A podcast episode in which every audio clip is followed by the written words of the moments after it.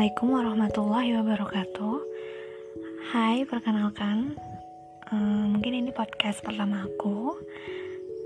Oke, okay, so Nama aku adalah Stari I am 21 years old An undergraduate student Di salah satu universitas. So Dalam podcast aku ini Sebenarnya aku lebih banyak sharing tentang mostly tentang buku sih. Karena ya aku suka baca buku dan aku pikir buku itu bisa merubah pikiran seseorang. Jadi ya let's get started untuk podcast pertama aku kali ini. Semoga kalian bisa enjoy. Dan mohon maaf juga apabila ada salah-salah ya. Ini semua opini buku-buku yang aku baca ini berdasarkan uh, opini dan perspektif aku aja. So, today's book adalah Ikigai. Buku yang aku beli sekitar bulan Januari, tapi baru selesai aku baca karena ya satu dan lain hal. Jadi sebenarnya Ikigai ini pernah dibahas oleh salah satu konten creator kita Safitri kalau kalian tahu. Dan sejujurnya aku sangat tertarik sih sama Ikigai ini tentang konsep dan lain-lainnya gitu. Sehingga waktu itu kayaknya aku uh, beli barengan sama bukunya Mark Manson. Dan si Ikigai ini aku nggak terlalu ini sih sebenarnya nggak terlalu uh, ngeliat ratingnya gitu di Goodreads kan biasanya. Tapi buku ini tuh masuk di international bestseller. Dan buku ini ditulis oleh Hector Garcia dan Frances Mirales judulnya adalah Ikigai Rahasia Hidup Bahagia dan Panjang Umur Orang Jepang So, ikigai apa sih ikigai itu dan ap, apa yang kalian tahu tentang ikigai? Jadi sebenarnya ikigai itu adalah kalau dari buku ini um, berasal dari konsep Jepang yang kalau diterjemahin itu kira-kira artinya adalah berbahagia dengan tetap menyibukkan diri. Atau kalau orang lain sering bilang ikigai itu adalah alasan kalian untuk bangun pagi atau alasan kalian untuk hidup gitu jadi tentang aku bakal nge-review tentang buku ini. Menurut aku buku ini tuh lebih banyak berbicara tentang ya jawaban dari pertanyaan hidup kayak seperti alasan keberadaan kamu. Dan di akhir-akhir itu buku ini lebih banyak ngebahas tentang kunci umur panjang orang-orang Jepang itu dan hidup-hidup bahagia mereka tips dan trik apa yang mereka lakukan apa yang mereka pikirkan dan lain-lain. Dan menurut menurut aku ya aku sedikit agak kecewa sih karena apa yang aku cari kayak tentang ikigainya itu kurang mendalam tetapi lebih banyak uh, kayak kunci-kunci malah menceritakan tentang kehidupan orang Jepangnya gitu. Tapi ya ada beberapa pelajaran yang bisa aku petik juga dari buku ini.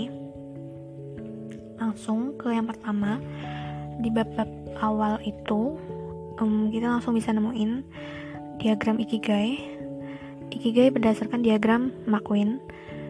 Nah, kalau kalian hmm, aku bakal gambarin sih di sini diagramnya kayak apa. Jadi bentuknya itu adalah empat lingkaran gitu yang saling beririsan di tengahnya gitu dan di sini kalian bakal bisa lihat kayak ada empat unsur unsur empat uh, apa namanya ya empat isi gitu yang awal adalah apa yang kamu cintai apa yang apa keahlian kamu? Kamu dibayar untuk apa dan apa yang dunia butuhkan? Di tengah-tengahnya itu adalah ikigai. Jadi nanti tengahnya ada lagi kayak passion misi profesi dan keahlian. Kalau kalian emang bingung kayak gimana sih gambarnya kalian bisa searching aja diagram ikigai. Dan mungkin ini akan aku bahas di lain waktu. Intinya itu adalah kita bisa mencapai ikigai kalau misalkan keempat hal yang beririsan di tengah tadi itu kita bisa rinciin dan kita bisa dapatkan gitu. Dan ikigai itu bisa berubah-ubah kok. Sesuai dengan ya misalkan sesuai dengan usia kalian sesuai dengan lingkungan kalian. Karena kita juga kayak passion aja gitu. Menurut aku passion itu sesuatu yang memang kamu suka tapi kamu juga harus nyari lagi passion kamu yang lain gitu. Karena nggak mesti di satu hal itu doang. Bisa jadi kamu hobi masak tapi nggak tahu gitu ketika kamu mungkin terjun di dunia baru yang kayak uh, mungkin audit or traveling terus kalian mungkin awalnya nggak suka tapi lama-lama kayak it's me gitu. ini adalah aku. Dan itu bisa jadi juga passion kamu gitu sih. Konsep-konsep ikigai secara ya secara garis besarnya.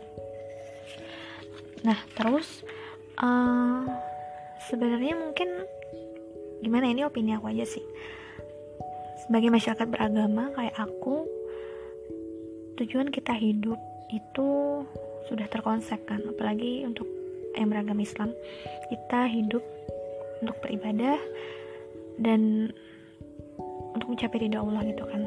Yang insya Allah kita semua berusaha mencapai surganya gitu. Sometimes kita juga menanyakan tentang kehidupan kita. Istilahnya kayak nggak mudah juga atau ya bahasa kasarnya kayak gitu. Apa sih sebenarnya passion kita kalau misalkan kalian ada yang belum tahu?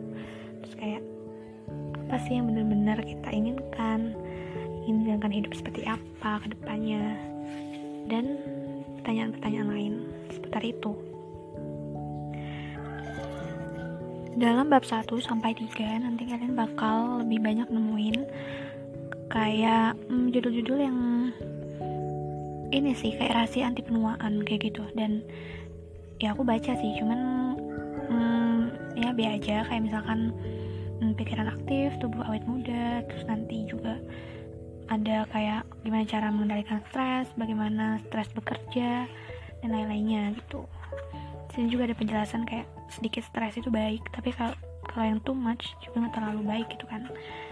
Dan ya menurut aku ini ya umum-umum aja gitu. Maksudnya uh, mostly kita udah tahu gitu kalau misalkan oh ya ini boleh ini nggak boleh gitu. Dan di bab 3 sih mungkin ada kayak uh, namanya logoterapi dan di logoterapi ini uh, aku nggak terlalu ini sih kayak dia tuh semacam terapi gitu yang istilahnya uh, membantu kita dalam menemukan apa yang hilang dari kita dan kalau misalkan kita merasa mungkin kita ada depres stres itu logoterapi ini sangat membantu kita dalam mencapai gigai gigai kita gitu.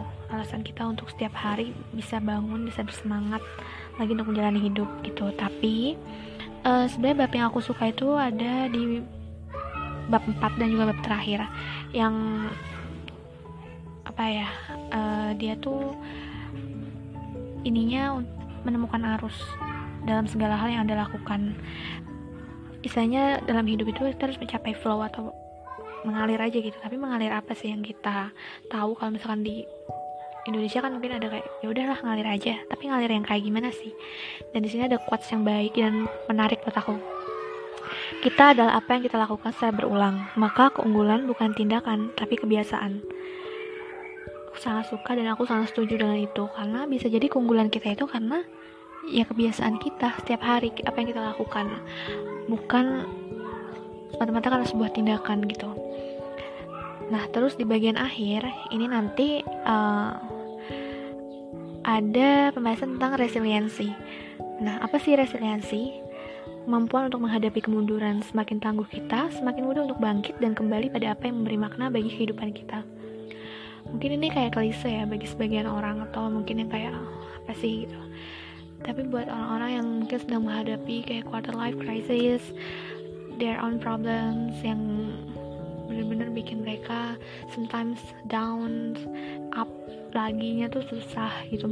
Ini buku yang uh, sedikit banyak aku rekomendasikan. Dan buku-buku kayak uh, sebuah seni bersikap bodo amat great itu juga hebat. Karena ya itu adalah buku-buku yang memang aku butuhkan sih. Kembali lagi ke um, kesukaan genre masing-masing orang gitu. Ada yang suka novel dan aku sendiri memang suka buku-buku yang kayak untuk pengembangan diri gitu. Dan untuk istilahnya refresh dan melatih mental aku buat lebih baik lagi kayak gitu sih. Untuk pembahasan-pembahasan lainnya mungkin aku akan share ke kalian di episode selanjutnya ya so terima kasih udah menyimak. Semoga kalian enjoy. Assalamualaikum warahmatullahi wabarakatuh